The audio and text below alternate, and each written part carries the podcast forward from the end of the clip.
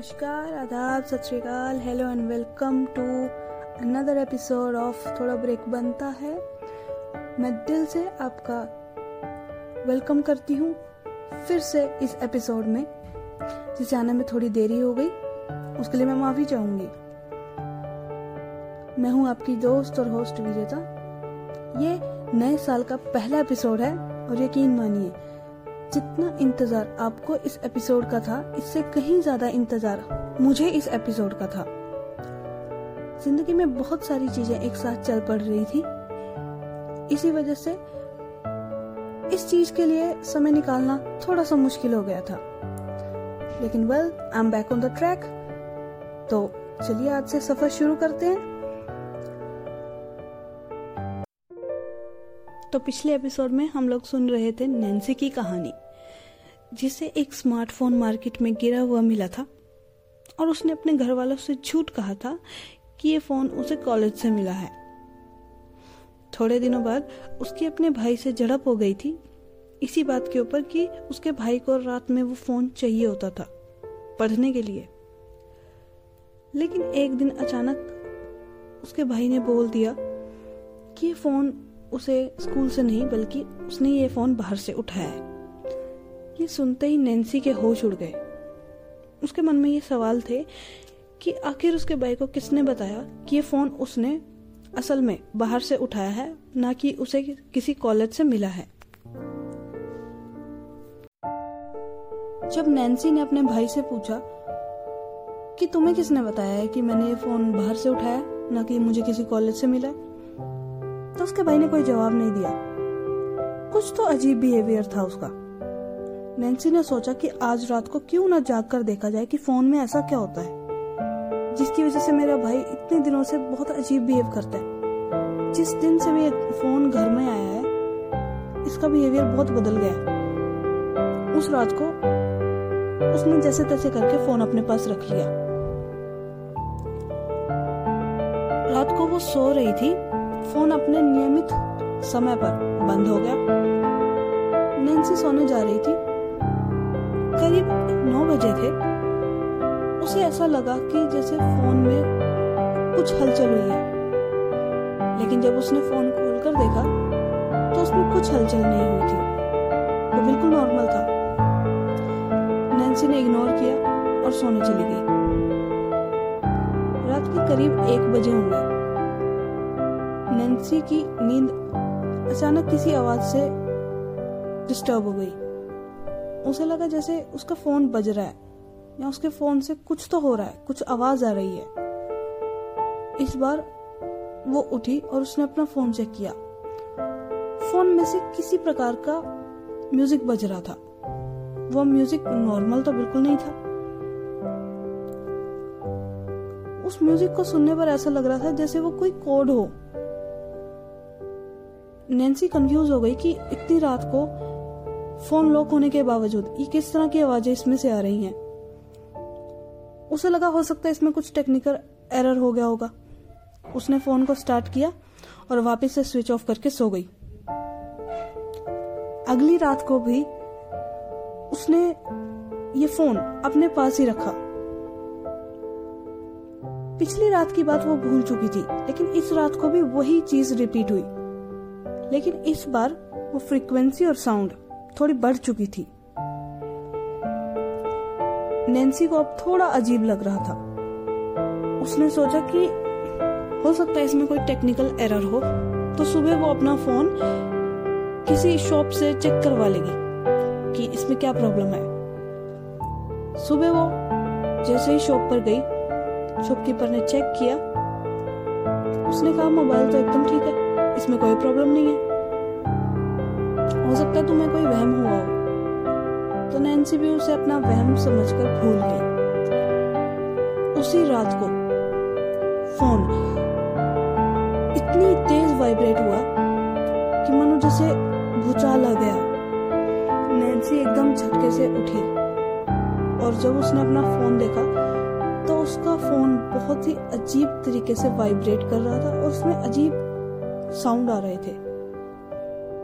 Nancy अब बहुत डर गई थी। एक टाइम पर तो उसे लगा कि उसने अपने मम्मी पापा को बुला लेना चाहिए। लेकिन फिर उसके दिमाग में आया कि अगर मम्मी पापा को बता दिया तो वो उससे ये फ़ोन ले लेंगे और झूठ बोलने की वजह से उसे हो सकता है सजा भी मिले। नैन्सी ने फ़ोन छिन जाने के डर से अपने मम्मी पापा को कुछ भी नहीं बताया। लेकिन उसके साथ कुछ कुछ अजीब चीज़ें होने लगी।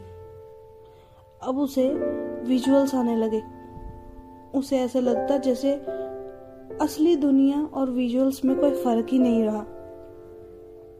वो खड़ी खड़ी गिर जाती। कभी भी बीमार पड़ जाती। ना खाती थी, ना सोती थी। बस उस फ़ोन को देखती रहती थी। नैन्सी के मम्मी पापा उसके इस बिहेवियर से बहुत परेशान हुए। एक टाइम पर उन्हें लगा कि हो सकता है कि उसको किसी ने कुछ कहा हो। लेकिन बहुत पूछने पर भी जब नैन्सी ने कुछ नहीं बताया तो उन्हें लगा कि सारे फ़ोन, सारे मुसीबत की जड़ ये फ़ोन ही है। नैन्सी की मम्मी ने डिसाइड किया कि वो फ़ोन उससे ले लेंगी। लेकिन जैसे ही वो लेती नैन्सी चिल्ला चिल्ला कर रोने शुरू हो गई। अब नैन्सी की मम्मी को पता चल गया कि असल में ये जो कुछ हो रहा है, ये इस फ़ोन की वजह से ही हो रहा है। नैन्सी के भाई से पूछा कि ये फ़ोन कहाँ से मिला तो उसने सब कुछ बता दिया। अब वो उसी दुकान के पास गए, जिस दुकान के पास ये फ़ोन पड़ा हुआ मिला था। उन्होंने दुकानदार से पूछा कि क्या उसके दुकान से कोई मोबाइल सेट चोरी हुआ है या कोई गायब हुआ है? तो उसने बताया कि बहुत दिन पहले एक अजीब सा आदमी एक मोबाइल उसके दुकान के बाहर रख के चला गया था। वो आ ही रहा था। इससे पहले एक लड़की वो फ़ोन लेकर चली गई। बहुत आवाज़ देने पर भी उस लड़की को पता नहीं चला कि वो फ़ोन लेकर जा रही है और उस, उसने उसको देख लिया है। उसने सोचा कि हो सकता है कि वो उसकी किस्मत में नहीं था, इसीलिए वो फ़ोन भूल गया। लेकिन जब नैन्सी के माँ बाप ने उसको ये सब बात बताई तो उसने कहा कि फिर वो फ़ोन में कुछ खराबी है। फ़ोन पूरा चेक करने पर उसमें कोई भी प्रॉब्लम नहीं पाई गई। तब फाइनली नैन्सी के मम्मी पापा ने सोचा कि नैन्सी को पंडित जी के पास दिखा देना चाहिए। पंडित जी ने क्रियाएँ बताई, वो सब की गई, लेकिन कुछ असर नहीं हुआ। हार कर जब उनके मम्मी पापा थक गए तब उन्हें लगा कि फ़ोन में कुछ खराबी है। उन्होंने फ़ोन जब पंडित जी को दिखाया तो उन्होंने कहा कि इसके साथ एक साया है। ये फ़ोन आम फ़ोन नहीं है।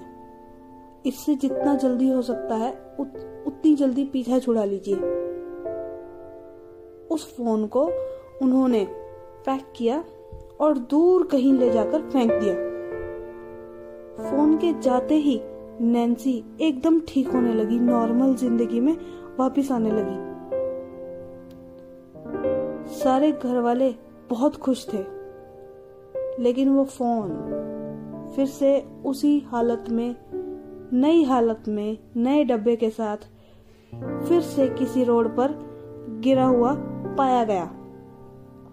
और यकीन मानिए, जो जो भी उस फ़ोन को अपने घर लेकर गया उसकी हालत नैन्सी से भी बदतर हो गई। तो आगे से अगर आपको भी कोई फ़ोन रोड पर पला मिले तो उसे देखिएगा मत, और जितनी जल्दी हो सके उससे दूर भागिएगा। मैं विजेता, अब लेती हूँ इजाज़त। मिलते हैं नए एपिसोड में। ध्यान रखिए, और बाहर पड़े हुए उन फ़ोन से बचिए। तो आपको आज का एपिसोड कैसा लगा, ये मुझे ज़रूर बताइए। आपका फीडबैक मेरे लिए बहुत ज़रूरी है।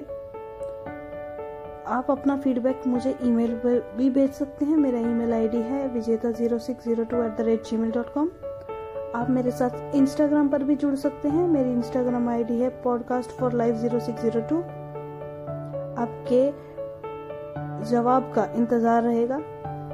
तब तक अपना ध्यान रखिए। मुझे दीजिए इजाज़त। मिलूँगी आपसे कल नए एपिसोड के साथ। तब तक के लिए गुड बाय जय हिंद।